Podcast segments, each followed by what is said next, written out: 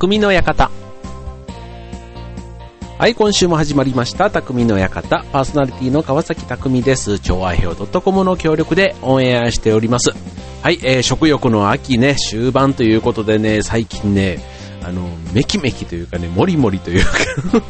あの、食欲が収まらない匠でございますが、はい、もうね、あの、10月に僕の会社で、まあ、人事異動というかね、まあ、仕事がちょっとね、あの、種類が変わって、あの、歓迎会をね、こう、まあ、歓迎会、送別会、ね、いろいろこうね、ありがたいことにね、あの、たくさん開いていただきまして、まあね、あの、まあ、そういう場ですからね、ありがたいことにね、皆さんこう、お金を出してくださるんですね。まあ、でもね、まあ、あの、逆の立場になれば当然出すわけですから、まあ、人生で大体ね、そういうあの、お金の出たり入ったりっていうのはやっぱりトントンになるそうで、うん。なのであんまりね、今出していただいてるのもね、そういう意味では あの、いつか自分も出すことになるし、今までもね、出してきたものだからあんまり気にしないでね、行こうかなと思いつつ、ね、この1ヶ月半ぐらいはね、どうもその、ただ酒というかね、そういうのが多くて、ちょっと非常に恐縮してしまうところですが、はい。でね、えっ、ー、と、11月のね、下旬になってくるとね、いよいよね、忘年会ということ、まあ、忘年会はね、まあ、ちょっと年々じゃないですけども、やはりあの、交流、交流交流関係っていうかね、あの、顔が広がるとね、やっぱりこう、お誘いというか、まあ、年に1回というのがね、やっぱり集中するのがこの年末年始なんですよね。うん、なんかやっぱりね、年末年始ちょっと会っときたいというかね、なんかそういう気分にさせるんですかね。うん、どうせ会うんだったらね、別に7月とかね、別にその、全然違う時でもいいんだろうって思うんだけど、うん、なんかね、あの、夏場っていうとね、初期払いとかはやっぱりなんか身内でわーって盛り上がってる感じがするんですけど、忘年会になってくるとね、ちょっと珍しい人というか、うん、久しぶりの人にね、なんか会いたくなるっていう感じがして、で、まあ僕も例に漏れずというか、年末年始ね、結構なよ感じで、あの予約というか、あの別にね、全部行かなきゃいいんですけど、あの、ついついね、体がね、我慢できなくって、あの 行く行くって言ってると、ついついこう、週末というかね、もう週末も関係なくですね、もう一週間ね、本当に、あの、飲まない日がないんじゃないかっていうぐらい、こう、たくさん、ね、アポを入れていただいて、はい、まあ、ね、誘われるうちが花と言いますけども、はい、まあ、それはね、それで嬉しいことですよね。はい。でね、えっ、ー、と、じゃあちょっと話変わってね、えっ、ー、と、最近ですね、僕あの、お昼、ね、お昼ご飯結構ね、あの、コンビニをよく利用するんですよ。でね、コンビニで、えっと、まあ、何を食べてるかっていうと、あの、だいたいおにぎりとサンドイッチを買うんですね。そうで、おにぎりも結構ね、あの、ワンパターンで、まあ、結構、まあの、必ず取るのがあるんですよ。うん。で、えっ、と、まあ、サンドイッチもね、そんなにね、あの、種類がある割には、大体このパターンみたいなのがあって、僕の場合は、えっ、と、おにぎりは鮭。で、えっ、と、サンドイッチは、えっ、と、ハムと、えっ、と、卵みたいなね、うん、っていう感じの。意外とね、オーソドックス。で、それにプラス、えっ、と、プリンかヨーグルトをつけたみたいな、そんなね。で、あと、時々あの、レジの横にある唐揚げくんみたいなああいうのも一個けちゃう。っていう、そんなね、あの、ことが多いんですけど、そう。で、あの、で、あとお弁当とかでもね、なんかね、目が行くのがね、あの、鮭弁なんですね。そう。なんかこうね、あ赤いこのね、幕の内じゃないですけど、こうなんか乗っかってるね、あれがあるとね、ついついなんかね、手が伸びちゃうっていうね、ね、そんな感じでね、あの、自分の人生の中、なかなかこう、魚の種類で何が好きって言われると、あの、僕が一番好きなのは、何気にサバだなっていうのがあるんですけど、うん。じゃあ、サバの話でいいじゃないかってなるんですけどね。あのそうすると話はサバの話になってしまうんで、今日は、あの、鮭の話をしたいんですよ。もう、だったらもう、サバの話すんなってね、言われそうなんですけど、あのあの、今日はね、そう、鮭の話をね、あのしようかなと思っています。はい。ということでね、えー、っと、今日の匠の館、鮭ということでね、えー、酒、酒、鮭？さ、酒？酒、鮭。まあ、正確には酒、鮭でいいんですよね。はい。ということでね、えー、鮭をお送りいたします。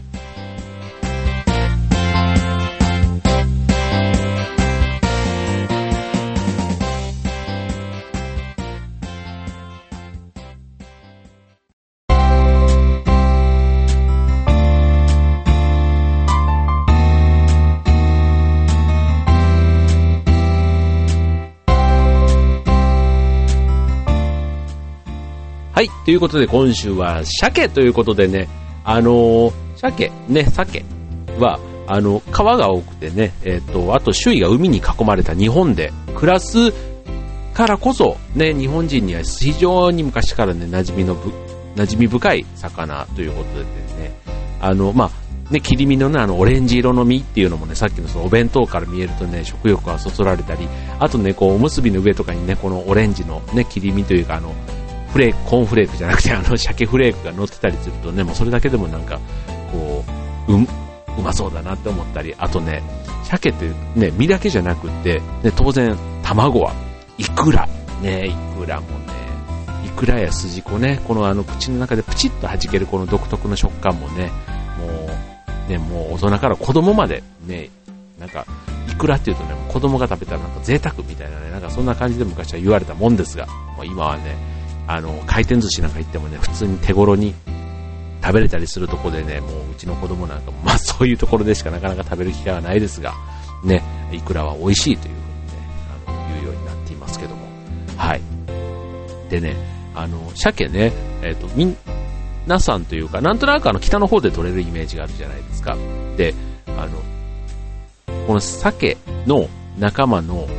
こう、特徴として、まあ有名なのが、え、ー、と、母船回帰、要はあの、母なる川に帰ってくるっていうね、あの、特性です。うん。これね、こう、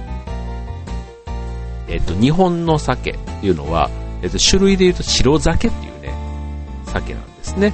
で、こう、生まれ故郷の川から海へ下って、そこから北に向かって、で、あの、アラスカの方とかで、こう、3、4年かかって成長するんですね。で、そこからまた産卵のために再び生まれた川に戻ってくると。で、しかも一回戻った鮭はもう二度と海へ戻ることはなくって、しかも餌を口にすることもなく、ね、ひたすら川のこう上流の産卵場所を目指して、こうひたすら川をこう登り続けていくんですね。で、そのこう移動距離はもうアラスカの方からこう来るわけじゃないですか。だから全部でも1万キロぐらいね、来ると言われているんですね。もうなんかそれだけでもすごく壮絶ですよね。うん。で、こう、鮭の歴史は、本当日本のこう歴史でこう振り返っていくと、例えば奈良時代だったら、あの、不土記っていうね、あの、書物の中では、例えば出雲、島根県とか、あと、肥後、熊本県とかでもね、鮭が取れたなんていう記録もあったり、ね、あと、昔平安時代なんかでは、あの、租税、ね、米とかね、ああいうのとかと同じですよね。こう、租税の一つとして、鮭を納めてたっていうね、そんな記録も残っているそうなんですね。うん。で、こう、あの、まあ、江戸時代までは、こう、ね、今みたいにあの、沖の方に、ね、出て行って、こう、ピークのね、こう、秋じゃない時期に、ね、取る鮭は、時知らずなんて言ったりしますけどもそうじゃなくて、江戸時代なんかは、まさにあの川と河口、あのまさに川をこう登っていく鮭を捕まえるのが、まあ、秋だったということから、まあ、秋鮭っていうのがね、まあ、もともとなんか、鮭の、まあ、シーズンというか、旬の時期をね、なんか秋のイメージがありますけども、うん。で、えっ、ー、と、あと鮭漁がね、盛んだった北海道で、まあ、アイヌの人たちは、まあ、鮭をカムイチェップっていう風にね、神の魚と呼んで、ね、この恵みをね、非常に大切にしていたということなんですね。はい。で、こちら鮭なんですけどね、まあ、まさにあの、明治以降、ね、こう、稚魚を放流して、で、それで、で、その川に放流したら、その川にまた帰ってくるわけじゃないですか。うん。で、その習性を、あの、活かして、っていうことで、なんかあの、明治頃から、こうね、盛んにやり出したそうなんですけど、やっぱりね、当時はね、なかなかうまくいかなかったそうで、こう、稚魚を放流しても帰ってこなかったみたいですね。で、そんなのがずっと続いて、で、今ではね、もうあの、何千万匹、ね、4800万匹も帰ってくるそうですよ。なんかそんなにね、あの、のたくさんの鮭が放流した分がこう帰ってくるっていうね、そんな形でね、今、我々の食卓にも鮭がたくさん並んでいるわけですけども、はい。で、そもそもこの鮭の名前の由来なんていうのもね、ちょっとね、言うと、えー、っとね、語源では、鮭は酒なり、その肉片酒やすしということで、えー、っとね、避ける。うん。その身が避けやすい。うん。こう、バラバラにしやすい。っていう、そういうのがね、鮭の語源だそうですね。うん。で、あとね、ちなみに鮭と似たようなやつで、マスっていうのがいるじゃないですか。うん。で、マスは繁殖力が強いから、マスっていう風にね、言われているそうなんですね。うん。で、ちな、このね、鮭とマスって、実はなんか同じ種類だったりするそうなんですね。そう。だから、あの、もともと淡水の川で生まれるじゃないですか。で、川で生まれて、海に降りていくのが鮭。だから、淡水魚が海水魚に変わるんですよね。その逆で、しかも帰ってくるときは、海水で生活してたやつが、ね、淡水の川に上がるために、ちゃんとね、河口で体を慣らして、徐々に徐々にね、淡水の中にこう帰っていくっていうね、そんな魚ってなかなかいないじゃないですか。うん。で、ちなみに、その鮭が川に下らずに、その湖とかね、そこでずっといると、それがマスになるそうなんですね。すごいですよね。うん、そう。で、えー、っと、そう。だから、もともとは同じ種類なんですって。ね。はい。で、ちなみに、またこれもあの、あの、そうそうそうそう。じゃあちょっとね、後でね、そのね、酒とマスみたいな話でもね、ちょっとね、面白い話があるので、えっと、そちらはね、ちょっと後半戦でご紹介したいと思います。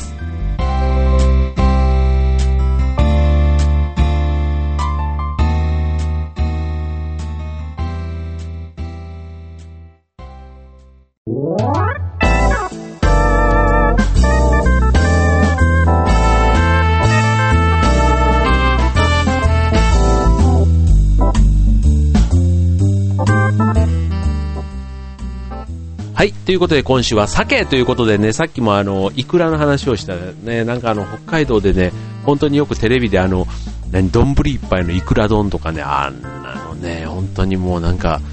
ね、若いうちに食べた方がいいですよ。あの、あんまりね、年食ってね、ああいうの食べちゃうとね、なんか痛風じゃないけど。なんかカロリーの取りすぎみたいなのでね、大体制限がかかってくるのが、ああいうね、卵類ね、うん、ラ魚卵系魚卵ってみんな言いますよね。うん。ああいうのはね、結構早めに制限がかかりますからね、あの、若いうちにいっぱい食べといた方がいいかなと思うんですけど、そう、ちなみにね、そのイクラって、そう、これね、語源っていうかね、なぜイクラっていうかっていうとね、これね、もともとね、ロシア語が元なんですね。で、ロシア語で魚卵って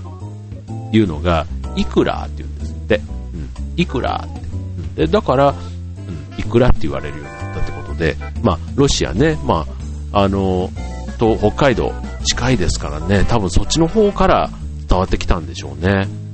うん。だからなんかね、サザエさんに出てくるイクラちゃんは何気に、あの、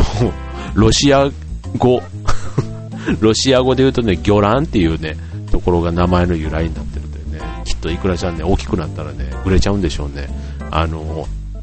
ね、最近あの、話それちゃいますけど、あの、実写版でいろんな CM があるじゃないですか。で、あの、サザエさんの、えっ、と、実写版は、確かイクラちゃんは、えっ、ー、と、小栗旬さんでしたっけ？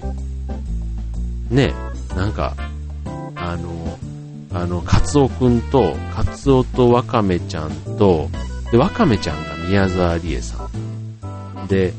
えっ、と、カツオくんが誰だっけ？ね、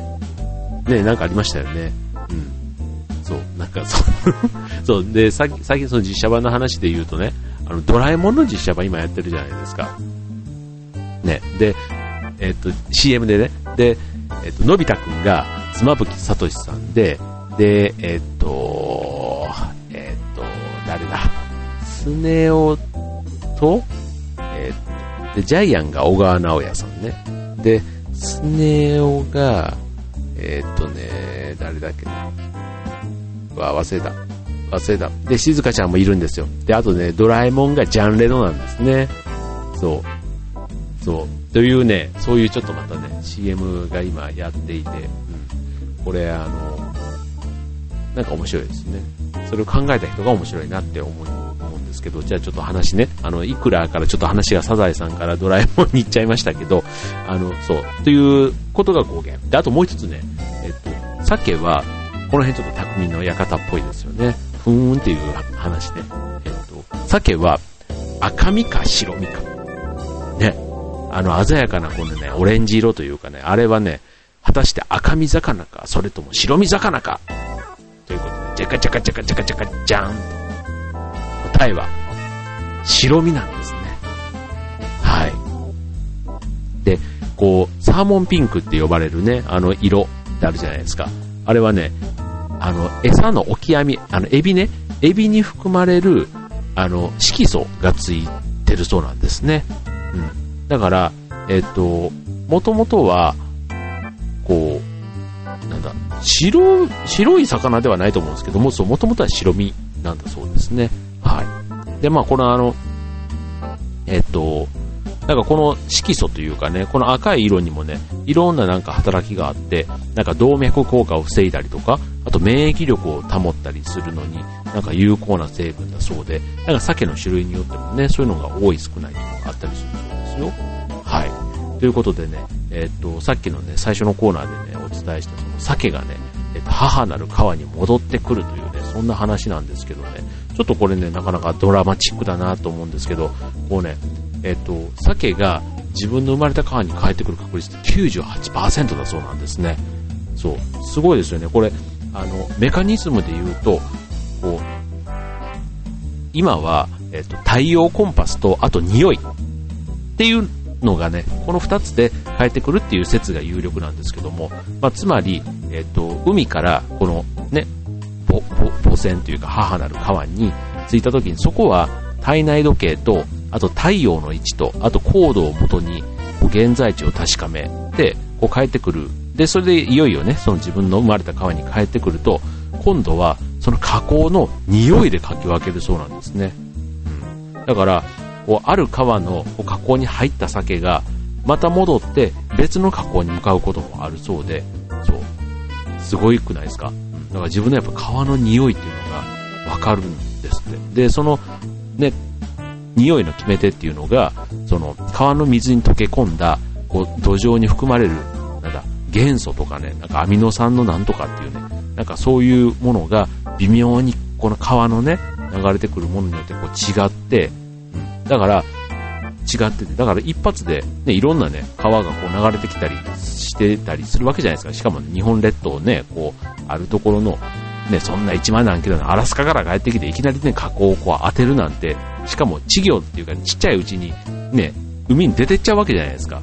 で、それのその幼い時の記憶というかね、それだけで帰ってくるっていうことだけでも、ね、生まれた川を探し当てるっていうか、なんて、ちょっとロマンチックですよ。って思いました。はい。今回ね、ちょっと鮭についてね、久しぶりに、あの、深く話していますけど、はい。で、まあ、生まれたね、こう、鮭の仲間たちは、まあ、さっき言った3、4年、まあ、長いものだと8年ぐらいね、こう、海で暮らした後、まあ、産卵のために戻ってくるわけですけども、あの、まあ、さっきはさっき言った、もともと、淡水のね、ところで生まれている魚だから、海では卵が産めないわけですよ。そう。だから、えっと、なんだ、海に、えっと、降りて、えっと、なんだ、こう、暮らすものと、だから、完全に、だから海で、生まれて海で育つもの、あと、まあ、湖で生まれて湖で育つものっていう、まあ、いろんなこう種類がその後出てくるそうなんですけど、うん。まあ、一般的な鮭はね、まあ、湖というか、その淡水で生まれて、えっ、と、海で育つと。で、えっ、とね、当然ね、その、しばらく、こう、湖で、ね、こう、生まれた稚魚は、こうし、あのー、湖で育つそうなんですけど、まあ、その後海に下るじゃないですか。そうすると、まあ、いきなり当然ね、海には出なくて、さっき言ったその最初はね、こう河口をうろうろして、で海水に適応して、こうあと浸透圧ね、あの、塩分が違うじゃないですか。うん。だからその浸透圧の調整をね、あの、そうやってつけるそうなんですね。うん。だから、海水を飲んだ時に水だけを吸収して塩分を排出する、そんな能力をね、こう、加工でこう身につけていくそうなんですね。うん、そう。だからその逆で、今度、えっと、川に戻ってくる時にも、やっぱり河口付近をうろうろして、その時にはこう大量に尿を出して、体の塩分を調節して、淡水に体を慣らしてから、まあ、戻っていくっていうね、そういうね、なんかあの、条件戦略っていうそうなんですけども、うん、あの体は順応できても、産卵と孵化、あと稚魚の時期はね、川で、川でなければ過ごせないということで、うん、ね、面白い特性を持ってますよね。うん。で、こう、鮭ね、何が何でもこう子孫を残すということで、あの、まあ、鮭が産卵するときにオスとメスがペアになることはね、こう知られているけども、あの、ね、この産卵するときって、こう、オスが、あ、じゃメスがこう産卵すると、その上に、こう、オスが精子をバーッとかけるんですね。うんただ、こん、またね、これね、すごいんですけど、あの、スニーカーっていう、コソ泥って言われるオスもね、この時にいるそうで、要はこう、海から戻ってきたね、もうね、海から戻ってきて、川もね、すごい、あの、よく滝のところをこうね、遡上するのにジャンプしてる、こう、鮭とかいるじゃないですか。で、しかもその間に、熊とかが食べに来るわけですよ。ね。当然熊は、今度冬の蓄えのために、秋にね、これを栄養源として、こうね、食べるわけですから、もう熊も命がけ、鮭も命がけみたいなね、そんな絵って何回か見たことありますけどね、あの木彫りの熊もね、よくあの鮭食べてるじゃないですか。最近あまり見ないですけど。で、あの海からね、やっぱりね、あの海で同じさっきのあの湖というか川で生まれた稚魚がずっと川で育ってマスになっていくものと、あと、えっ、ー、と、海に下って鮭になって帰ってくると、やっぱ海の方が圧倒的に栄養分が多いから、やっぱりね、答えとしては海から帰ってきた方が全然大きな答えで戻ってくるそうなんですね。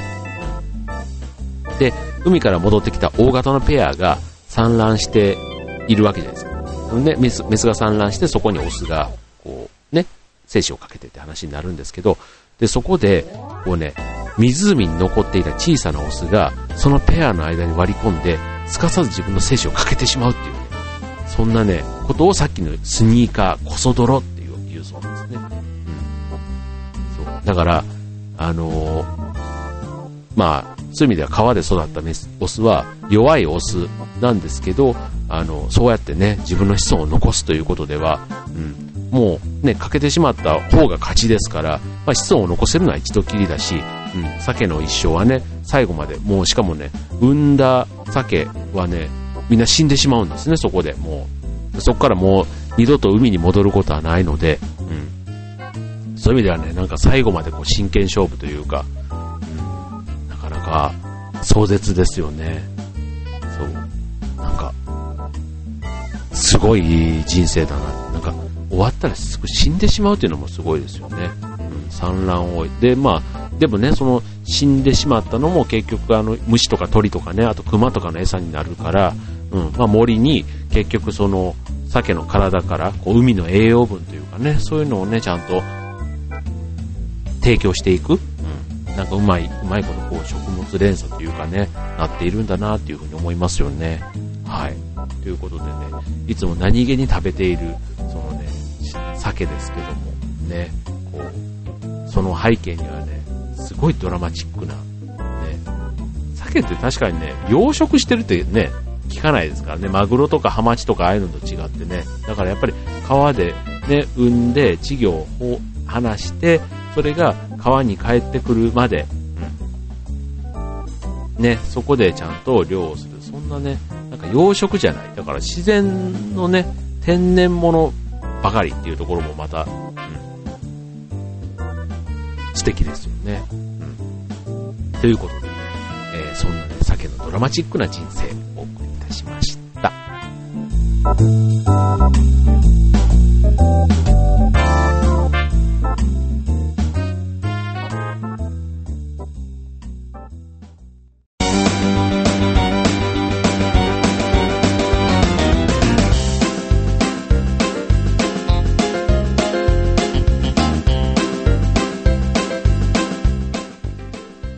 はい、ということで、匠の館、終わりが近づいてまいりました。ということで、今日はね、なんか久しぶりになんか鮭についてね、熱く語っておりますが、はい、あの、ね、えー、鮭、ね、あの、いくらの話さっき言いましたけどね、あの、スーパーとかで筋子って売ってるじゃないですか。で、あの筋子って、まあ、も要はあの、いくらのね、あの、バラす前というか、うん。ね、もともとのあの、卵巣の塊ですから、で、あれを、実はね、あの、意外と簡単に家で作れるんですね。だから筋子で買った方が安いですし、うん。で、これね、あの、作り方もね、結構もうあのネットで調べてもらったら全然、あの、簡単ですけどうちのかみさんがね、あの、よくというかね、あのいい筋子が手に入るとよく作ってくれるのでね、あの、その時にだけね、こう、丼一杯のいくらにありつけるっていう、そんな感じではあるんですけど、うん。こうね、ざるで、こう、あの、ぬるま湯でね、こう何回か洗って、で、最後こう醤油で味付けをして、っていう、そんな感じでね、あの、作れる。ので、うん、ぜひちょっと、いくら好きな方、あの、外でね、こう、なかなか食べるって言ってもね、寿司屋さんのちょっとしたこう、ちょろっと乗ったようなやつが多かったりするじゃないですか。うん、目いっぱいね、北海道に行かなくてもね、丼一杯食べようと思えば、ちょっとね、手間を惜しんでじゃないですが、あの、頑張ってみる、意外とあの、自宅で丼一杯のね、あの、イクラは、意外とお手頃な値段でね、楽しむことができますので、ね、あの、ちょっと自分へのご褒美じゃないですが、あの、そんなね、ああとね、パーティーとかでね、ちょっとそんなのがね、あるとね、おーって感じでね、後半戦、こう、ちょっとご飯物みんなで食べないみたいな時にね、ちょっと振る舞えると、ね、またこれは、シャレオツな感じがしますからね。はい。ということで、今日はね、えー、サーモン。サーモンじゃない。サーモンじゃないサーモンじゃなくて、鮭の話をしました。ね、今日はこのドラマチックな人生、ね、えー、ちょっと、あの、ちょっと壮絶すぎてね、なかなか人間社会にはちょっと当てはめづらい、いろんなこう、ね、動物の生き様とかね、こう人間社会に当てはまるものってね、結構多いと思うんですけども、なかなか鮭みたいなね、必ずこう生活の場所がね、まず変わったり、変わるっていうのもそうだし、ね、しかも生まれた川に必ず帰ってくる。ね、どこの川でもいいんじゃんじゃないんですよね。うん、そんな動物なかなかいないかなと思うので、うん、なんか、鮭の魅力は、やっぱりそれゆえに、ね、なんか、これだけね、こう、我々の食卓を賑わしてくれる鮭のね、今度ちょっとまた、これいうのをね、またね、あの飲み会とかで喋るとね、なんか、なんでそんなこと詳しいのってよく言われそうな気はするんですが、はい、皆さんもね、ぜひちょっと、あの、日頃、ね、きっとよく食べると思うんですね、鮭。結構ね、魚類苦手な人でもね、鮭は好きみたいにね、いると思うのでね、はい。えー、ぜひ、鮭のうんちくとともに、えー、鮭をお楽しみいただければと思います。僕はね、えー、っと、あのー、あれあれあれ、最近ね、あれ、この間、ボジョレ・ヌーボー解禁で、えー、牧野さんのところからね、えーと、ボジョレ・ヌーボーを売ってもらったんですね。それをね、えー、飲みながら、まあちょっとね、赤ワインなんで、赤ワインと、だとよく肉なんて言いますけどね、最近ね、赤ワインでもね、別にね、魚でも全然合いそうな気がしますし、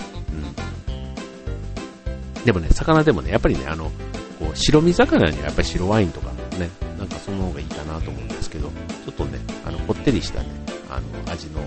魚の時意外と赤ワイン僕はいいなと思いますのでね、ちょっとね、あの、今度自分でね、ちゃんとあの、サーモンちょっといいの買ってきてね、料理してね、食べてみようかななんて思っています。ということでね、えー、今週の匠の館、ここまで。バイバーイ